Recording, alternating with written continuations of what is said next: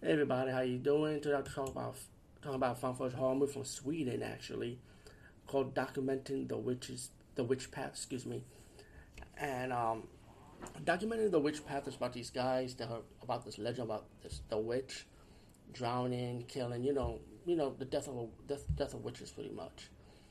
And they try to go off the woods, you know, and try to find out if this is true or not.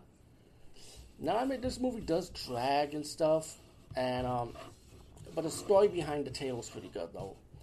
But when once you get to the ending, and um, I think a lot of people might not be happy with the ending, but personally, on a personal level, I actually liked the ending. I thought it was really good because it gave me like a little twist to, to say, "Wow, okay, that makes sense." After they start explaining what's going on, um, documenting the witch path, I say give this one a chance. It may not be for everybody, but I think I like the ending that kind of makes sense throughout, the whole movie when you think about it.